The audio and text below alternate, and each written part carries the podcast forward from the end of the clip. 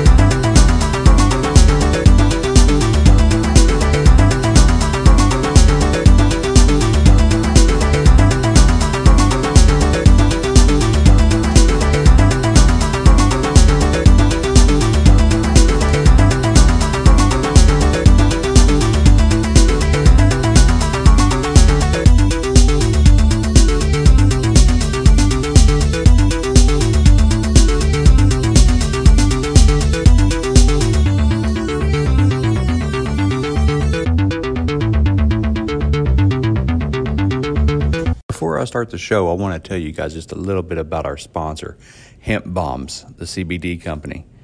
Uh, I take the CBD gummies. They sent me some other products to try out, and everything that we've tried has been amazing. Um, we've tried the, the, gummies for sleep.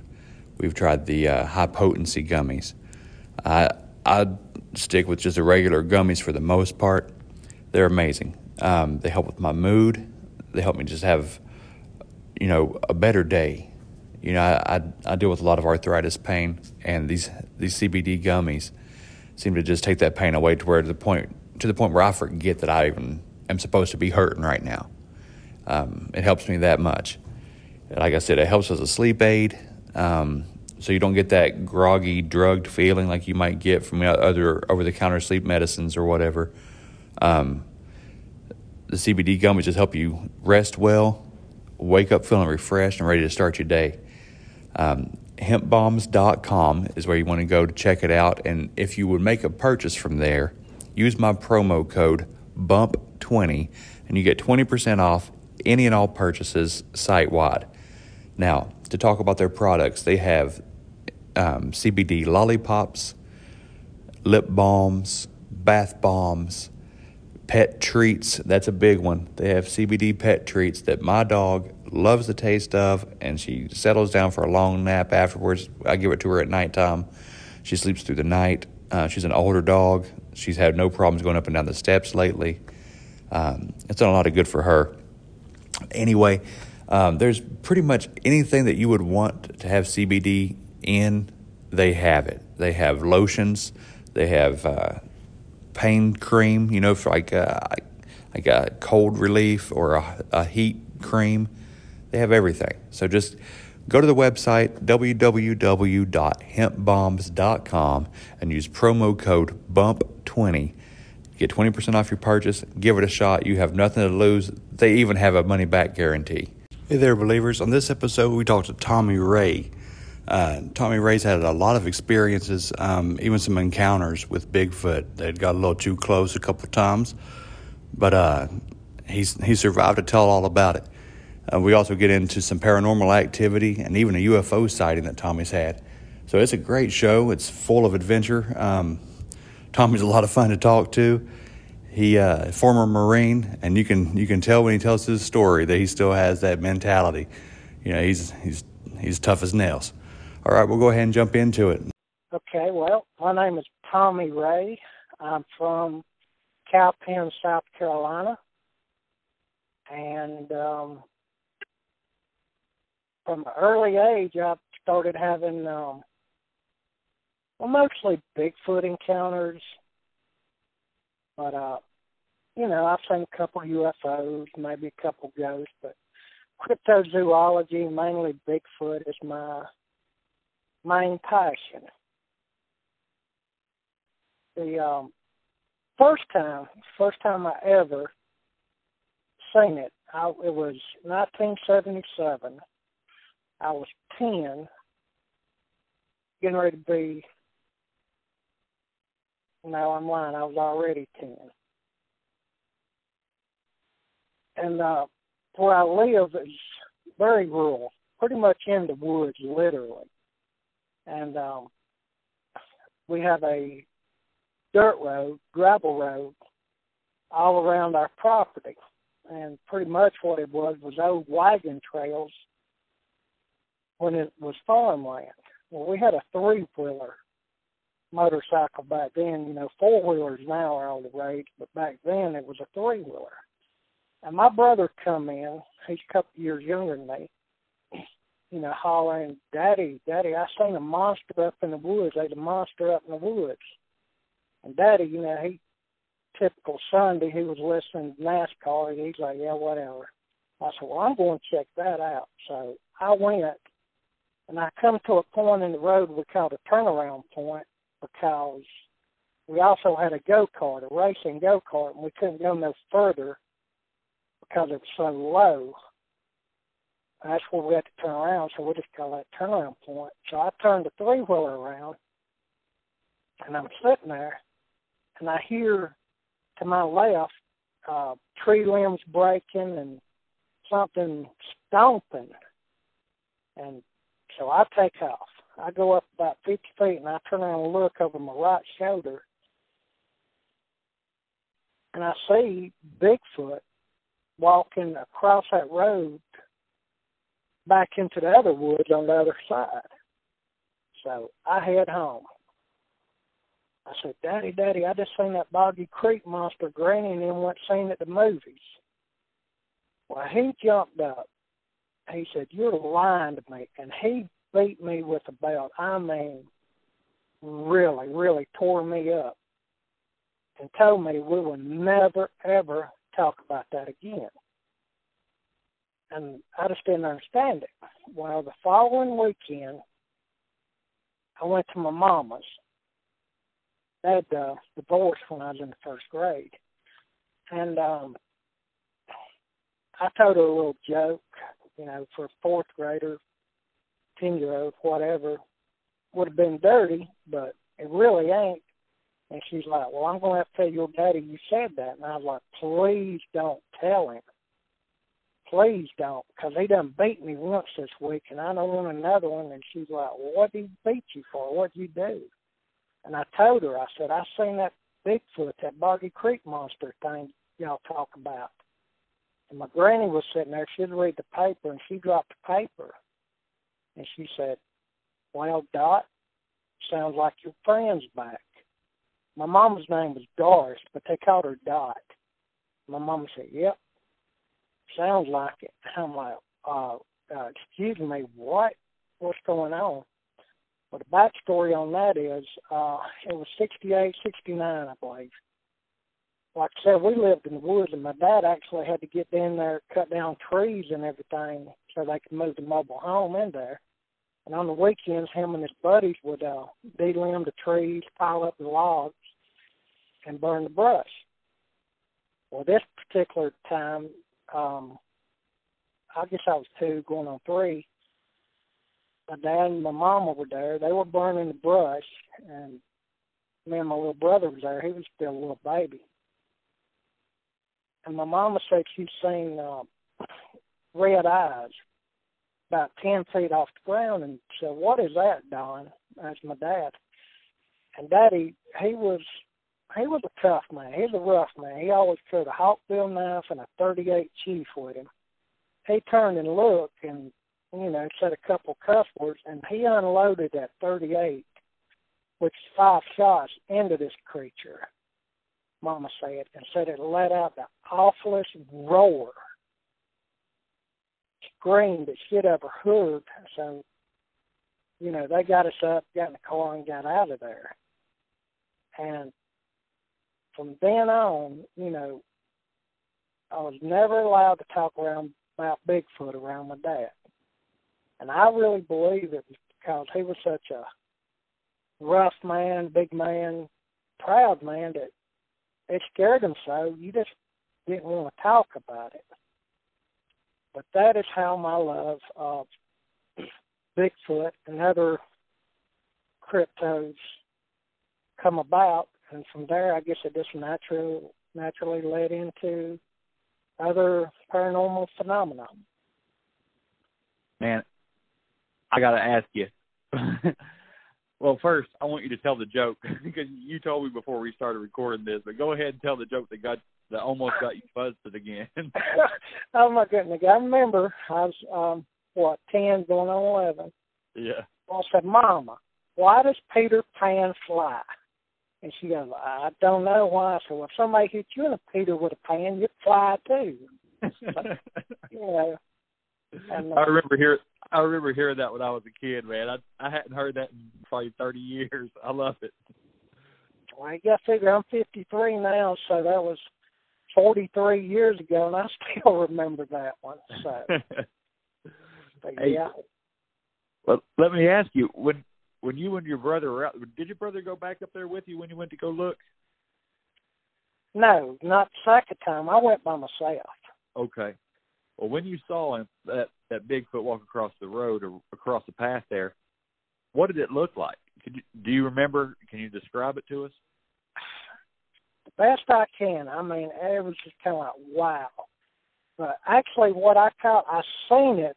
It was very tall. I would say at least eight feet. But the main part I caught when I turned around, it was just walking back into the woods. So I seen the torso for a minute. But I remember distinctly how his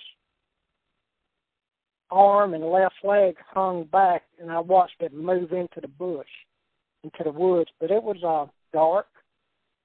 It was really dark, hairy, not like a humongous woolly booger, but you know the typical hair. What people say they see on the Bigfoot, not overly nasty. You know, it's kind of neat looking, but just really the typical Bigfoot. Yeah. And that whole area where I grew up, and my brother still lives there.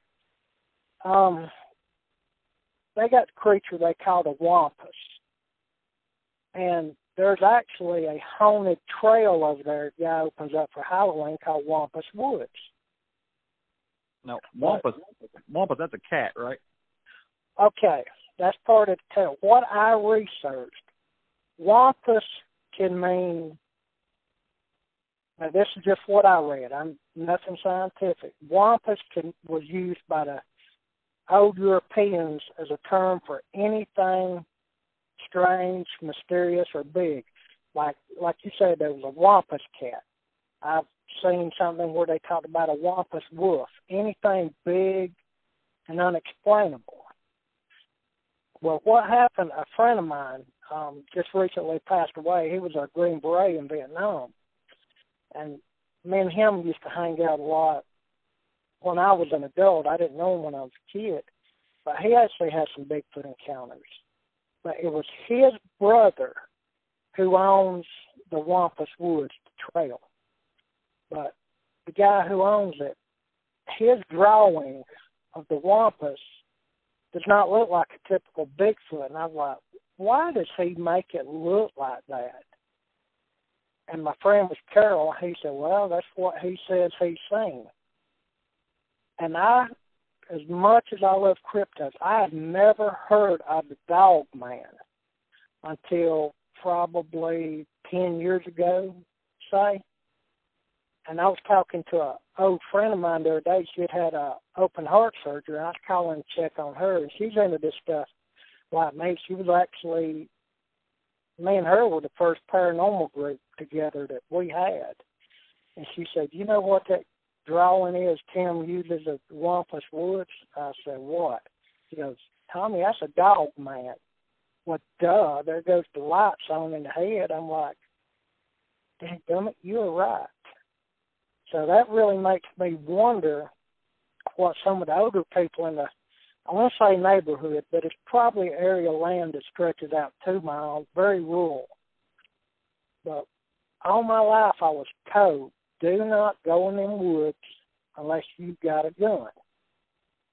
And even if I was to go swimming down to the creek or river, my daddy would let us carry a gun with us. So one woman who lived across the woods from us, her and her husband, uh, the Oglesby's, she said, Don't be down there in them woods by yourself. There's a big, mean, hairy creature down there. And I said, I made the comment, I said, I ain't gonna do nothing stand there and look at you because we done seen him. We had before along the creek, down the river. And she said, No, he's mean. So that makes me kind of wonder if we're not dealing with two different types of creatures down there. That's what it sounds like. Because from everything I've heard, if somebody sees a dog man or whatever, then it's not a, a pleasant experience. You know, it's usually something life altering kind of experience.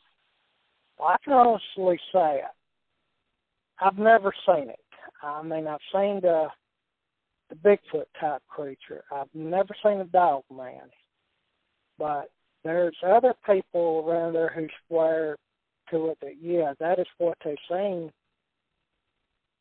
So I'm kind of like, I got hurt about six years ago. Really tore my foot up real bad. About lost it, but they, which they rebuilt it. I got a lot of metal in it. I just can't get out in the woods like I used to and roam.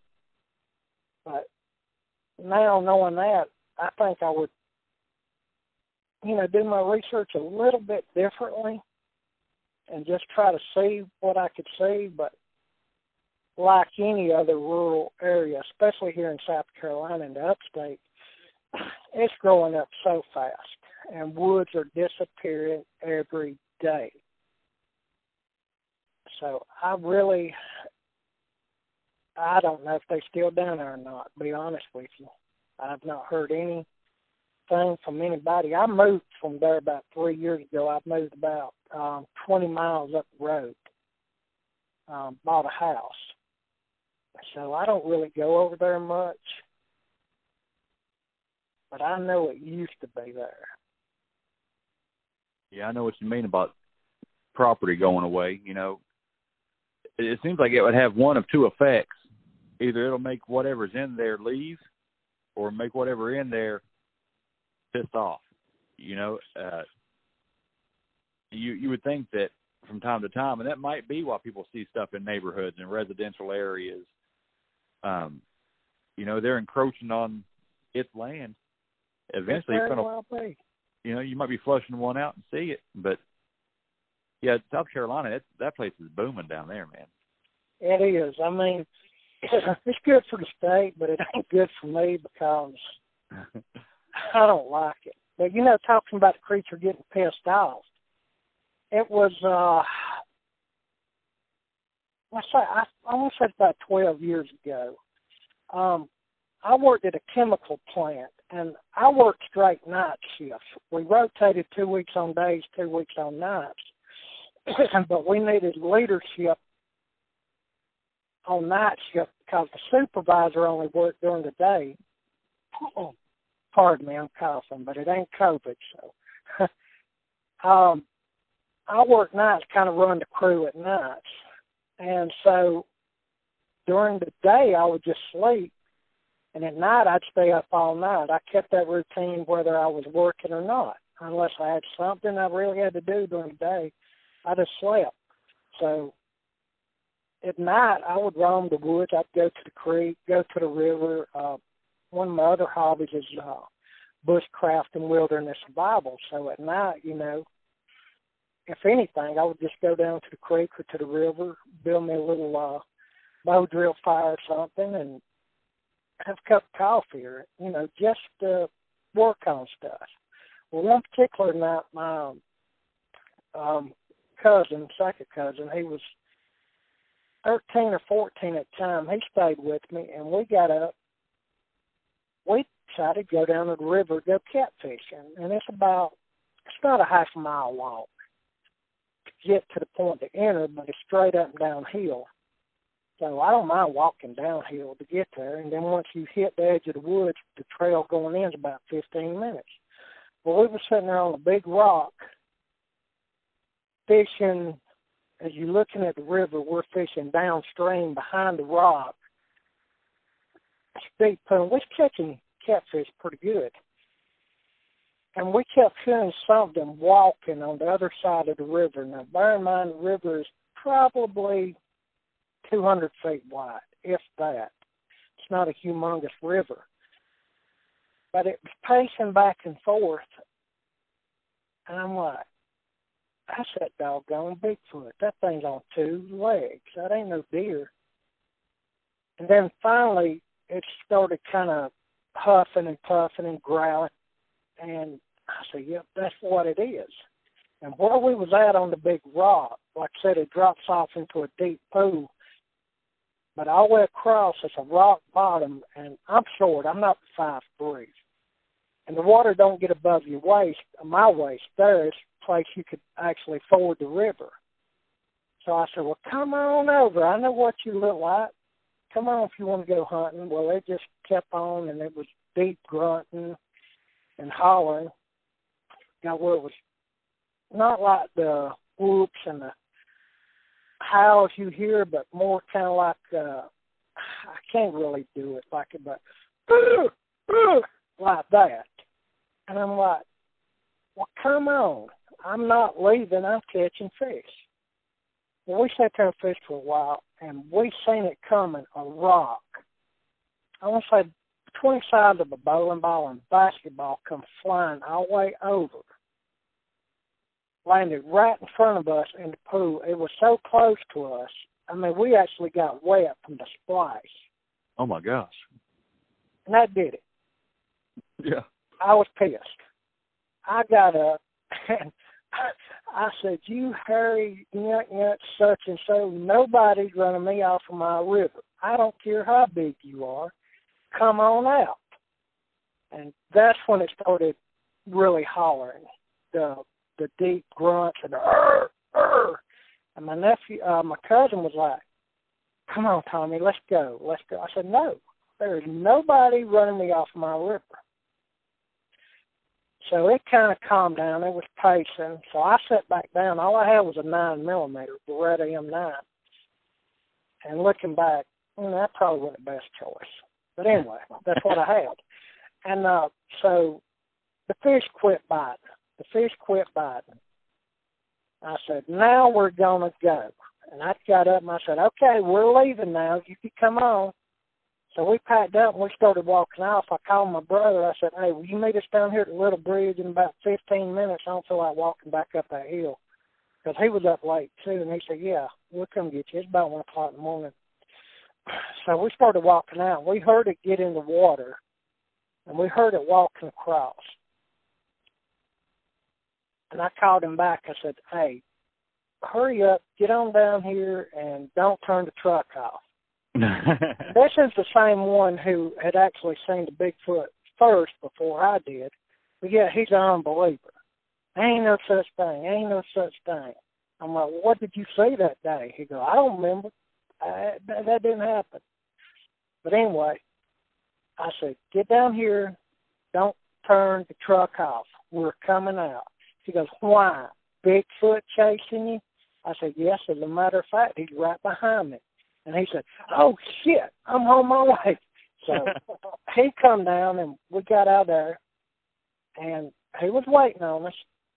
We kind of double timed it out of there.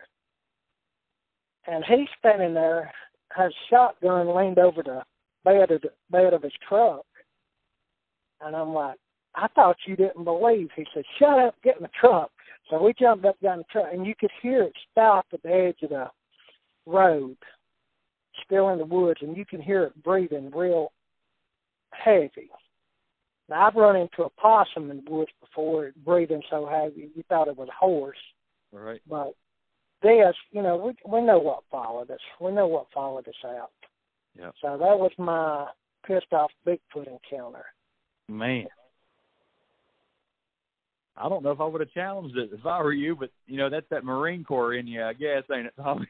well, yeah, yeah, but I mean, I don't know how to put it. It's not my land, and like I said, since I've been hurt, I've not been down there. But I roamed in woods, and there's been many, many, many times I've been down there in the woods, and the only footprints I see is mine. Right. Nobody down there. I said, "Well, this is mine." Yep. And uh, I wasn't going to be run off that river by nobody. Now there's a lot of uh, uh, people goes down there now. They the people who own the land actually got a hunt club down there, and I'm not a member of that. So I kind of feel like they probably run it off. Probably. I kind of do. Man, that's a shame. Yeah, hunting clubs they ruin all the fun, don't they? Well, yeah, they do. I mean, I understand. I love to hunt myself, but I do too. I do too. the club is expensive. Yeah. And they come in and they get the land, and there's no trespassing this, no trespassing that. And I can understand they lease the land, but you know, if I grew up there and if I want to go, I'm going to go. If Yeah. they got something to say, we'll talk about it in woods, and one of us may not come out, but you know, I'm not going to put up with it. But I, like I said, I just can't get out and roam like I used to because of my foot. yeah. And that the only other time I've actually seen a Bigfoot was about thirty miles when yeah, about twenty five, thirty miles from me. I got my work had an encounter. So I'm down there checking it out. And down there south of me it's kinda real swampy and um I was actually with my nephew that night, but he was a grown man. And we seen it, the Bigfoot come up out of the swamp. Well, it was already out of the swamp when we took took the curve. It was standing on the side of the road. So I stopped, and Jeffrey's like, "Why are you stopping?" I said, "Man, I seen Bigfoot on the side of the road." He said, "I know. Why are you stopping?" I said, "Well, you can't investigate from the car. Get your ass out." So we got out, and it was gone, but the the water was not rippled in the swamp like it got back in. There were no wet footprints. It just baffled me. I mean, I'm like, there should be some here because we both seen it. And I'm not into the woo woo factor of the Bigfoot yet. I've not had I'm not against people who have that mentality, but to me, as of right now, I've not encountered anything to make me think uh, woo woo stuff on Bigfoot. Yeah. That was pretty strange. We both seen it, and there was nothing there, no physical evidence, not even wet footprints there to prove that we'd seen it. Well, see that that makes you wonder what you're dealing with, though, don't it? It does. You think it went up a tree?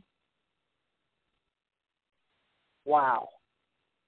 I have not even thought about that. You're a dead gum genius, Bo. I have not thought about that because there is uh, some very big trees right there on the side of the road. I'll be dog.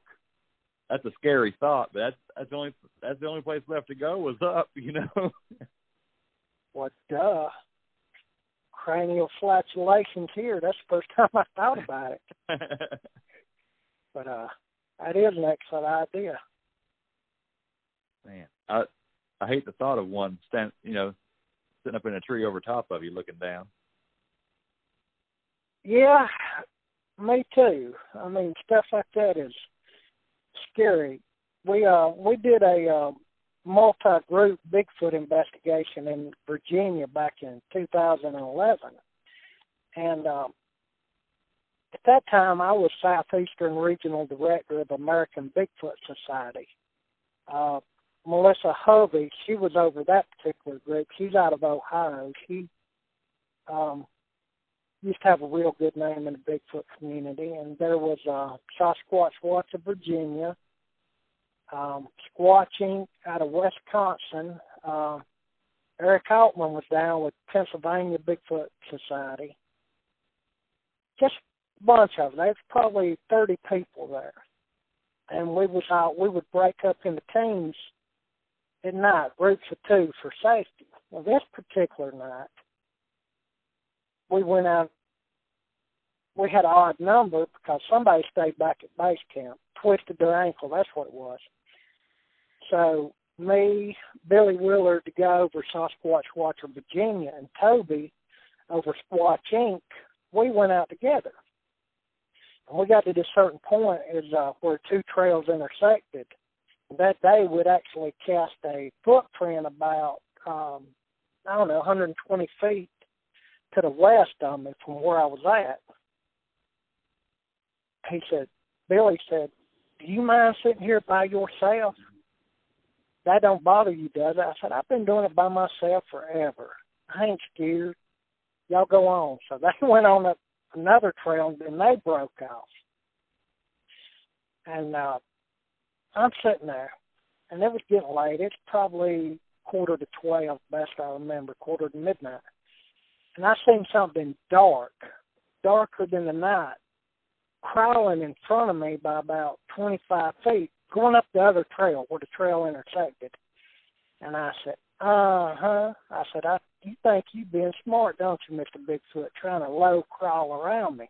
So I turned on my headlamp. It was not a Bigfoot. It was a black panther. Oh no. And I'm oh yeah. I'm like, oh crap. I wish you was a Bigfoot. Yeah.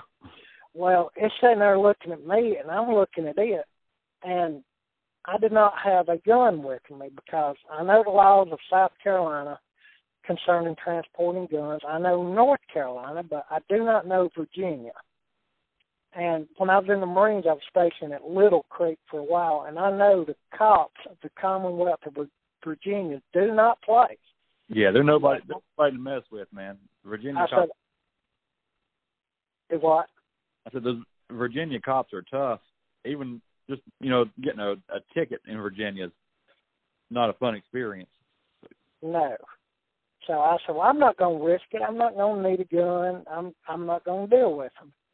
And I'm sitting there face to face with this Black Panther, which some people say they don't exist, but I know they do. And I'm like, all I got is my Marine Corps Ka-Bar knife. So I get on the radio, and you know, I told you I was a radio operator in Marines and uh, my voice sucks. so I'm like, uh, Billy, be advised, we got a big black cat down here, and it's on the trail behind you. And he's like, what do you mean a big black cat? A kitty cat? I said, no, a black panther. And he actually had the FLIR. He goes, oh my gosh, that thing's huge. I see it on the FLIR. I see his tail. Tommy, it's right in front of you. I said, oh yeah, I know. And he hollers at Toby, Toby, I need help. I need help. And I'm like, uh, why do you need help? You got the gun, and I'm one face to face with the panther. He said, we're coming down. Well, that thing circled around me to the right. And the other people at base camp had heard me. The other two groups that went uh, east had come in. So they's all at base camp. Well, here they all come, and they scared the panther off. But other than that little deal on the river, which really didn't scare me, that is the most afraid I've ever been doing a Bigfoot expedition. Is coming face to face with that Black Panther. And one guy in the group from Sasquatch Watch, Virginia, Brandon, he's like, "Oh, I deal with big cats. He was more afraid of you than you are of it." I said, "Is that he stood there licking his chops?" I mean, I don't think he was more afraid than I was. I want to give a quick shout out to Mystic Novelty Company. They have an Etsy store. Um, I found them on Instagram, but if you're looking for something something unique, something awesome for Christmas, like a stocking stuffer or just uh, you know a why not kind of gift, check out Mystic Novelty Company. They have these tea towels that I just love. They have Mothman, Bigfoot, Jackalope, uh, the Fresno Nightcrawler, Storm Area 51. They have all kinds of cryptid cool stuff. Um, they have glow in the dark figurines, brooches, hot sauce. They got everything. So check out this company. Again, it's the Mystic Novelty Company. They're on Etsy. Um, go check them out and check out their Instagram too. They got they got some really great pictures. Let you see their product. Um, I ordered something from them the other day, and it's for my daughter for Christmas. So shh, don't say nothing. I, I really used to get out a lot. I'm kind of uh, affiliated with a wilderness survival school here in South Carolina, Woods Runner School, and uh, I don't instruct or anything because really it's just so hard for me to stand up and teach with my foot. I kind of do behind the scenes stuff. I've taught and preached about Bigfoot so much. The owner, the head instructor's like, this January, when deer season is over, we're just going to have a squatch weekend. He had bought some new property to expand the school. He said, where do you think we ought to go? We're going to have a squatch weekend. We're not going to charge admission. Anybody that wants to come can come. I said, well, let's do it across the road. And there's actually some old cemeteries down there. Um, and I've seen on a couple TV shows on TV something about uh, some people think Bigfoot likes to be around cemeteries. I I don't know. You know, it's funny you say that.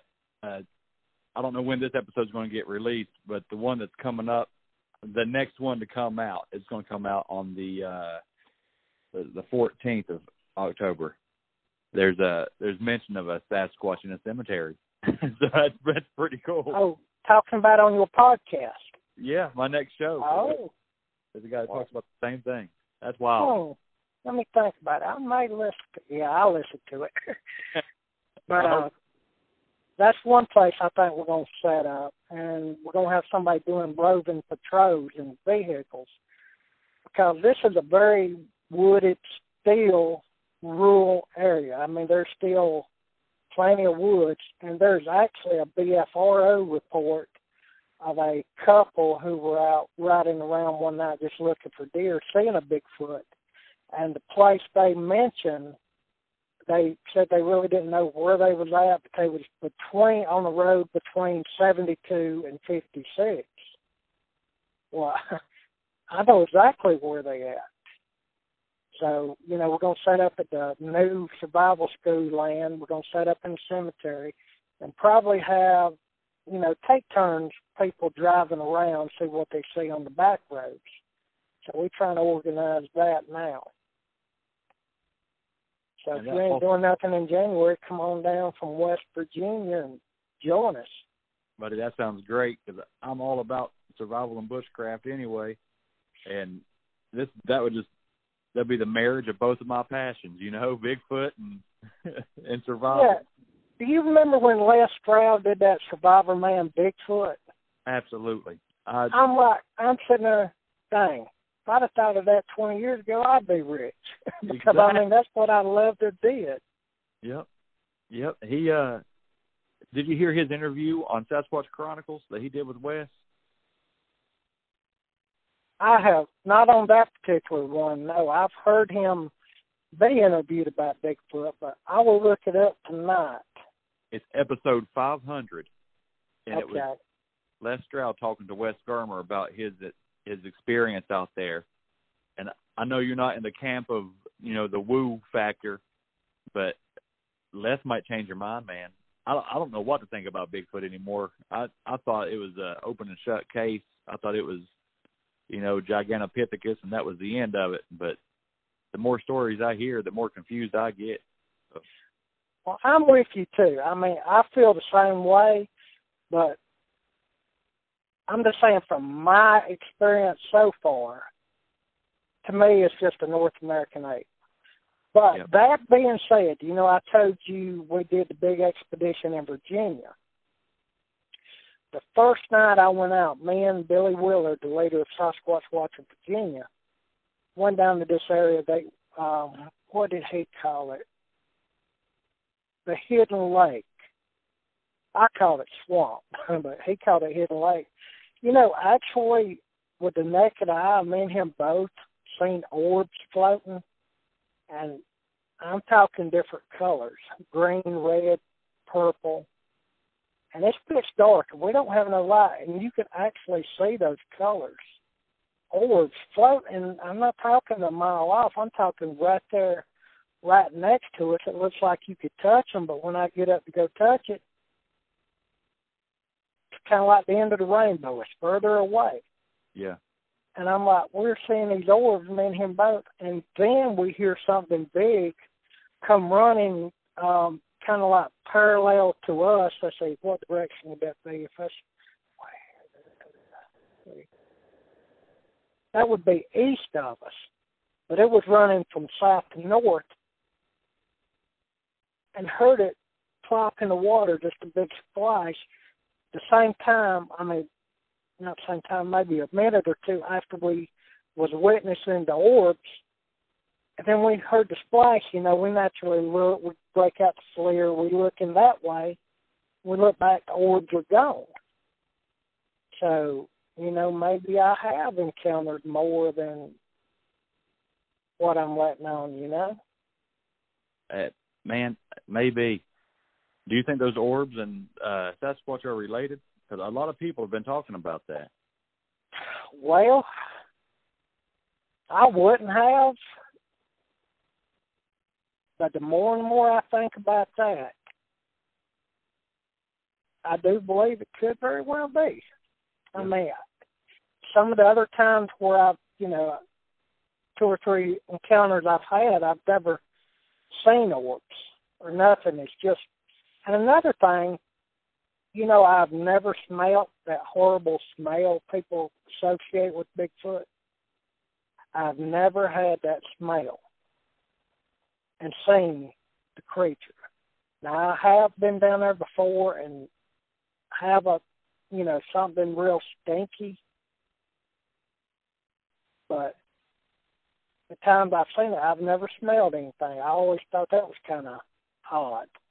That that is, you know, I guess you know it doesn't have to make that smell, or may, maybe it don't make the smell. I don't know, but it it stands to you know logic that you would think if you're seeing it and not smelling it, but sometimes you can smell it and not see it, that maybe it's putting that smell out as kind of like a defense mechanism, or maybe if it gets excited, it it puts off that smell.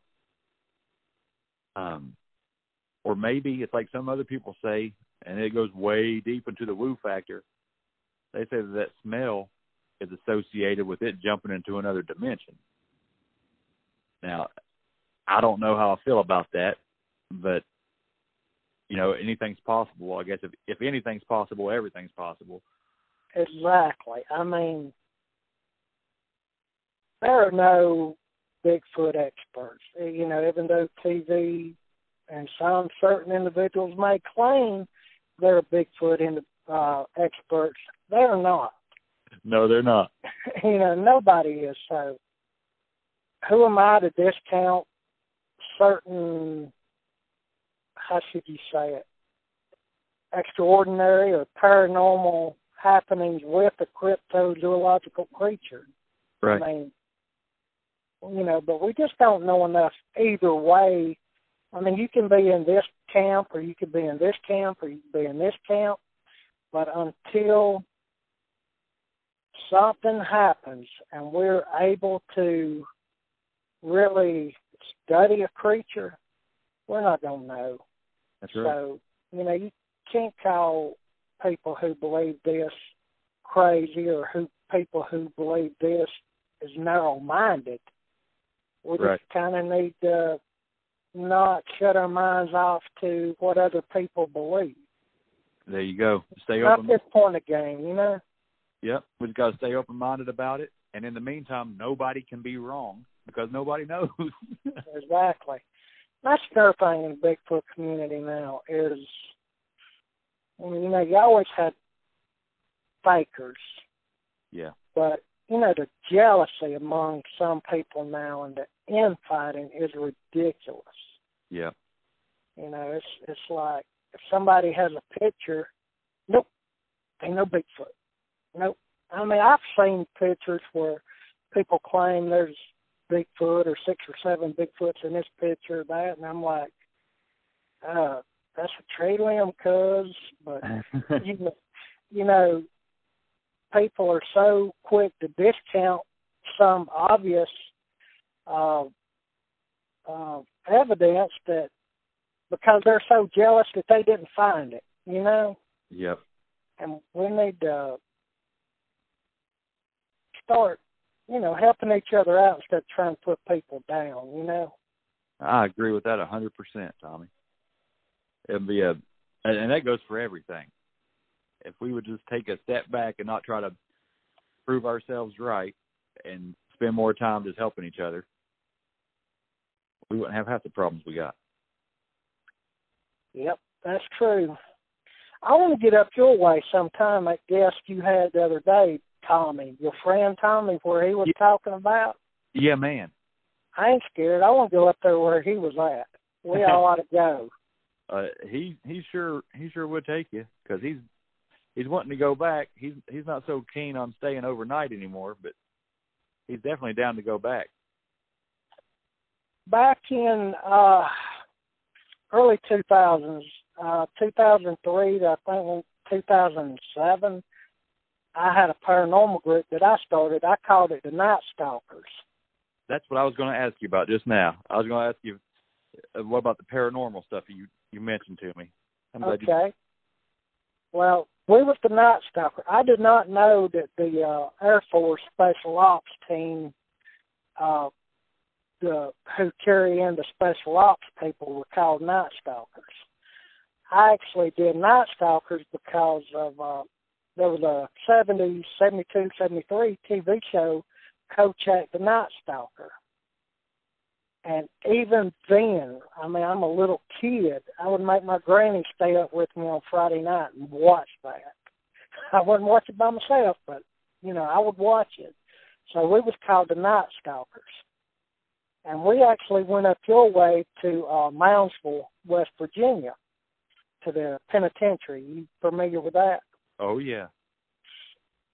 Okay, and uh, my daughters were teenagers then. We all went, and um, we actually had three different groups go because uh, have you ever heard of Joshua Warren, Joshua P. Warren? I don't think so.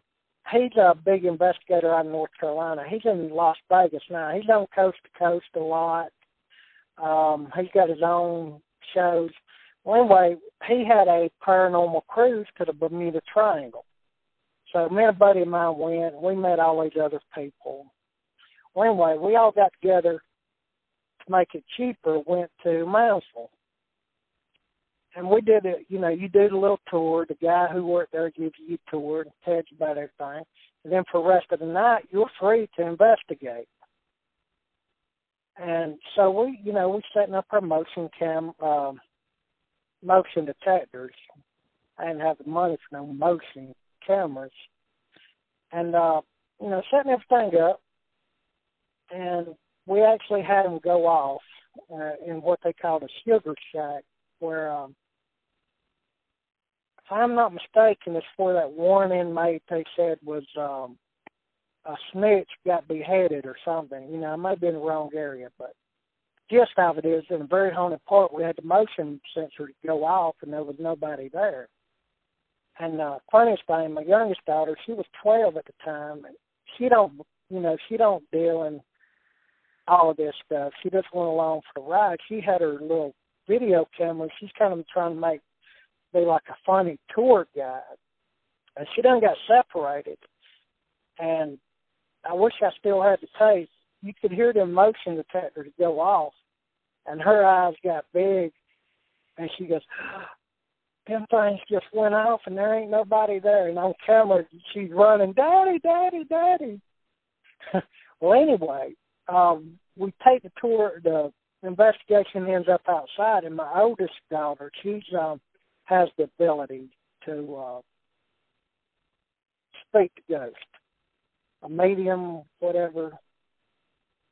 And she says, "There's a very bad man up there looking at us." And I'm like, where? And she said, second level to the right. So I turn around and I take the picture. And she said, no, Daddy, he didn't want us to take a picture. And about that time, she screamed.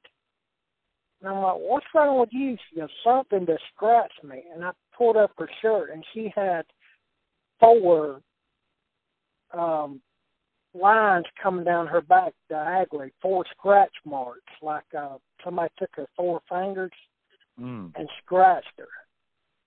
So that was pretty um I'd say spectacular. Yeah, that's pretty intense, man. Was yeah, intense. That's a better word. was that in the Sugar Shack area too? No, that was actually outside. When you go outside to one of the towers, I think. Yeah. Like I said, this was 2000 and it was after my dad died, so it had to be 2006. It was 2006 when we did that, so that's a long time ago. But I do remember we was outside when that happened. It wasn't inside. Man. And to be honest with you, I don't remember anything else happening there except that they screwed up the uh, booking. And we're sitting here thinking we by ourselves, and here comes this blonde chick, jumps over the. uh There's a fence inside. She jumps over in, jumps right in front of me, out of nowhere. Hey, what are y'all doing there? Well, you know, after my heart quits running for a minute, I'm like, uh, uh, uh, what are you doing here? She said, well, we're supposed to be touring tonight. I said, no, you're not. We are. So we got with the guy, and he's like, no, y'all, oh, crap. We have double booked y'all. So, you know, they went their way, we went our way. You know, we Yeah. running each other now, but it, you know, it's friendly after that. It wasn't like anything, but nothing really. If you like going to these haunted locations like this, Tommy, there's a uh there's a conference called Enigma Con. It's going to be in Virginia. I think it's St. Albans, Virginia, in April, and uh I was invited to go down there. The the lady that sent me the invite, she's she's done this con every year, and it is uh her name's Angie. She was on episode ten that I did uh it was called uh we called it the creeper was the name of that episode and she tells experiences about that and i believe she had an experience at moundsville also that that'd be uh if you're interested maybe we can meet up down there too in april Yeah, we'll do that. Um, well, I'm sure we'll talk a lot after this, but yeah, don't forget, you know, send me the information and keep me reminded because I'm going to do something. I mean, I'm tired of just sitting at home but i mean yeah, this No. covid can last forever so uh, sure I mean, I'm not talking about. I'm talking about my foot. You know, my injury. yeah Uh, but it's, I ain't COVID, whatever. I mean, I hate it, but yeah i'm about I, over I want to tell I'm gonna go. You know. there you go. Yeah, there's a uh, there's a Halloween festival that I'm I'm dying to go to here in West Virginia, but I don't know. I think they're on the fence right now whether or not it's going to go on or not. And this episode probably won't even show on the air before that's already go come and gone. Unless I can get on there faster, I I got some scheduling to do. But um, You need a secretary, man.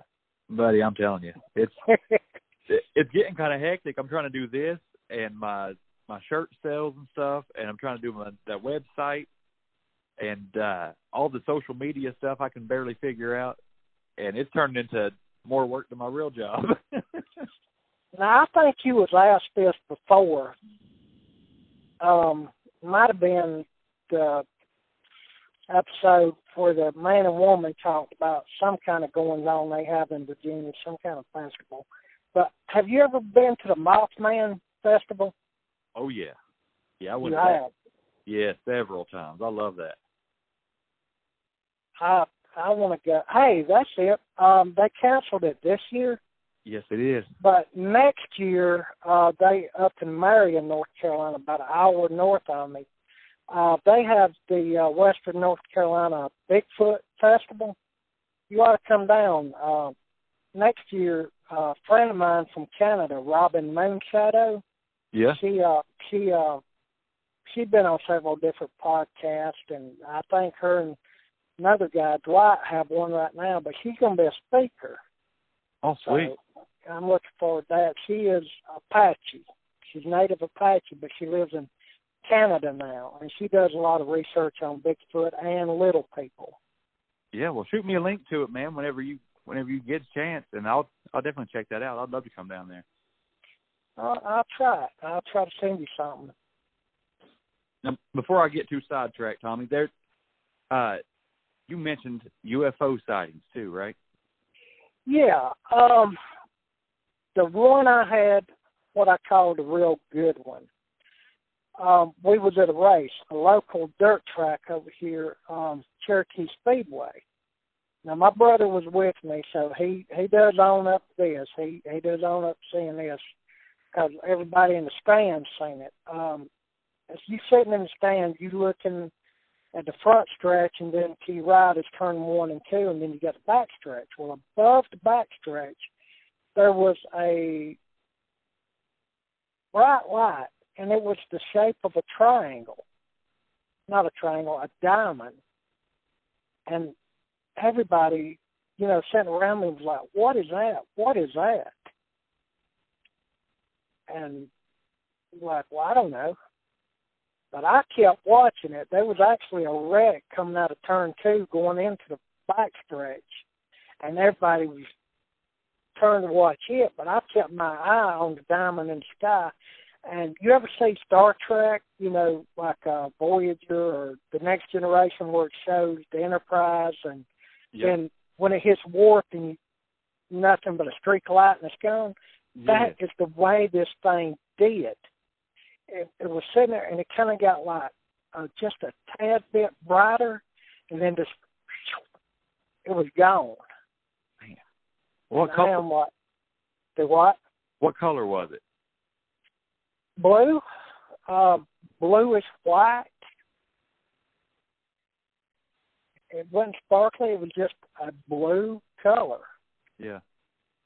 Yeah, I asked that because the UFO I saw that looked like it went into like it imploded almost. Like it flashed out a big bright light, but it was a real odd shape of green and I was just hoping he was gonna say green, but either way, Oh man, it's wild to hear it. yeah, it was blue. It was blue. I wish it, I do remember you and your dad talking about that green. yeah, yeah, we saw it I together. do. I, I I do remember. Now, sorry, buddy, this one was a blue one. Different planet. yeah, yeah, that's what it was. Man, but that is about the extent of my encounters.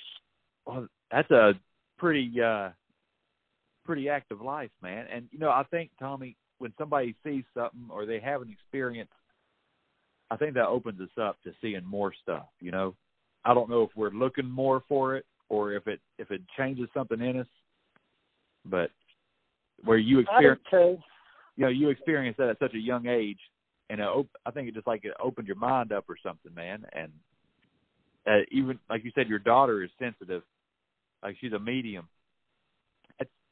Yeah.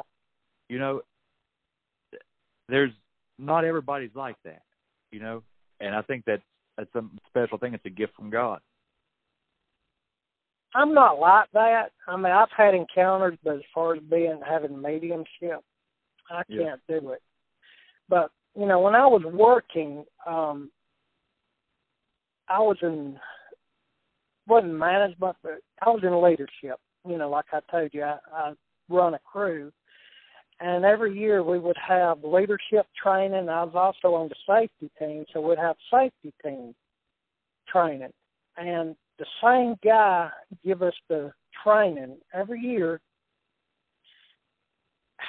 I don't remember his name. You know, I wouldn't mention if I did, but he would give us that. What is it, and Meyer personality test? Are you familiar with that? yep Okay, I am an INFJ, and that is like I can't remember if it's one percent or five percent of the world's population is that particular personality. But the thing in that trait of that personality is being open to and having more experience with paranormal, as well as their job choice should be clergy or counseling because they're good listeners. And I was like, wow. Nailed it. Nailed it. I was like, because that guy, when he seen it, you know, he looked, and he'd ask, you know, you did the test and you add up this and that, and that gives you personality. He's like, who's this? Who's this? Who's this? And then he'd go, well, we probably ain't got none of these. Well, he didn't say like that. He was an education man. We probably do not have any of these INFJs. I said, actually, you do right here. He's like, what? So every year, twice a year, when I had his training, I was always INFJ. I would take that test and I would try to shut everything out and answer honestly. So I was always INFJ. So I think that does, you know, have a lot to do with me being able to experience things, you know.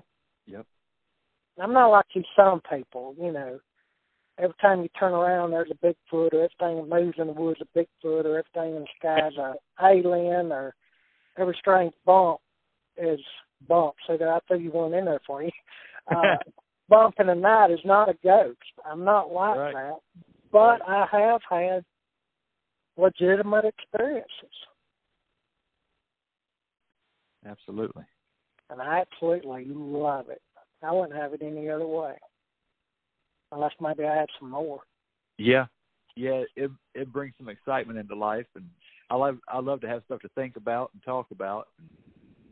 But what, you know, what, by the way, where I'm at right now, I'm helping a buddy of mine out. I'm watching um he's putting up some storage buildings. I sit here for a couple hours a night. Um, make sure nobody breaks in or steals anything. Well, about the third night I'm sitting here, I realized, wait a minute. I'm at the old Gossett homestead. And ever since I was a teenager, I've heard this place was haunted. And I'm like, well, duh why don't I do some EVPs? I finally figured out how to work a recorder on my phone. So, you know, I go around, walk around different spots and do EVPs. Never got anything.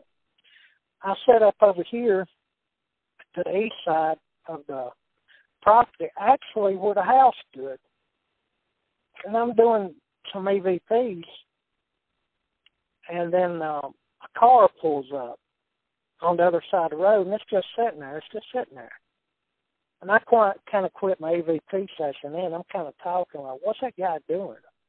Is he trying fixing to break in here? Oh, come to daddy, you're gonna get some. You know. And then I was like, wow, it's sitting there for a while. Well, you know that guy. It's recording the whole thing. So when I get back in the car, I'm listening to everything. I listen to the podcast on Bluetooth. I got a external Bluetooth speak, speaker. So I see this thing like 12 minutes long. I'm like, dang, I don't see her listen to me for 12 minutes, but I will. So I'm sitting there doing it. And when I made that remark, by the way, it ended up being a cop sitting across the road. I guess he's wondering what I was doing sitting over here. But uh anyway, when I said, um, wow, he has been sitting there for a while, I actually got an EVP, and I'm going to try the best I can. A real deep voice goes, yeah. And I'm like, wow, because I'm the only one here. You know, I am the only one here, and I know I didn't talk to myself, which, you know, according to some people, I probably do, but I wasn't that night. When I said that, you could definitely hear it. And when I figure out a way to trim that file down, I will send it to you. I would love that. Because, like I said, it was long and it says file too big to send, so I'm not real technologically advanced. So I'll let somebody look at it, or if we ever meet face to face, I'll let you hear it. Yeah, man, I'd I'd love that, Tommy. And to hear something like that while you're all by yourself, and you know, I was I, I did the security guard gig uh for a very short period of time when I was a young man. I was I was probably 20, 21 years old before I joined the Air Force. and it's already sketchy being out there by yourself in the pitch black. And I was I wasn't allowed to carry a firearm at the time, so I couldn't imagine hearing a playback of something sitting beside me agreeing with me. I'm not gonna lie. I mean, I shave my head now, but what little bit of hair I do have on the back of my neck, it did stand up for a minute. I mean, I'm not super brave. I mean, I'm not no film like. I know, you know, we're on a podcast now, so I'm not going to say what I really said, but you can only imagine. I'm like, holy moly! Yeah. you know, yeah. but I have tried it again and again and again. Since then, I've not got anything else. Hey, that's how it usually goes, man. That's how it goes. That's how you know it was authentic. You know, if you could replicate yep. it every time you wanted to, then there's something else going on. You know. Yep. Man. Well, I'm so glad we finally. I'm so glad we finally got to talk, man. I know we've been talking back and forth on Facebook Messenger, and I just, I don't know. I've been busy, but I, I had to make myself, you know, stop doing whatever else it was I, I was doing. I had to answer for it when I get off here, but I had to just I had to take the time, man, because I've I've been wanting to talk to you for a long time. Me too. I'm glad we finally did. I mean, um I really do enjoy your podcast. I heard you on the um I guess for Sasquatch Chronicles and I said and you was very interesting, but I'm not gonna lie, Bump just got my attention. I'm like, Bump. That is so simple, but it is so great. I mean, that encompasses everything. I said, that man up in West Virginia is a freaking genius. I wish I'd have thought of that. So I I looked it up and I've been listening. I've been listening and like I said, your dad, man, the conversations y'all had, I I envy you. I, I mean, I don't envy nobody, but I envy you because I wish me and my dad could have talked like that. I appreciate that, man. I really do. All of that, and yeah, I I cherish my dad. We we make a point to spend time with each other every single week. Uh, I'll cook and he comes up and we sit up and we just talk, you know. And uh it's something that I cherish. And that's the show for this week, guys. Thank you very much for listening. I hope you enjoyed it. Um, if you did enjoy it, please go to wherever you listen to your podcasts at. Give us a five star rating, a review, or a thumbs up, or whatever you can do. Um, keep spreading the word about the podcast. I really appreciate that. Uh, let me see. Updates. Yes, the website. We have thebumppodcast.com up and running now. Uh, you can go listen to every past episode there's a, a page for that. I got all the cover art on there. Just click on the, the title of the show. It takes you straight to that episode through my anchor.fm account. And from there, if you wish to donate to the show, you know, to help support everything, which um, sponsors kind of come and go. But that monthly support that really helps out to get you know more equipment and to, to make it a better listening experience for you guys. You can do that from there. Also, there's links to my Teespring and Redbubble merch pages. You can go there and get uh, probably half a dozen different t-shirt styles are out there now. We got mugs, stickers, anything you can think of is available with some kind of new design that I've put out there on Redbubble, and there's some on Teespring still yet. Uh, follow me on Twitter, Instagram, Parler, Facebook. Uh, I don't think I'm forgetting anything, but yeah, just check out the site. I really appreciate it. Thank you guys for listening. I love everybody there that's sitting at home or on their commute listening to the show. Um, it means a lot to me. And we'll just keep doing this until people stop calling in with shows. Thanks again, guys. Until next time.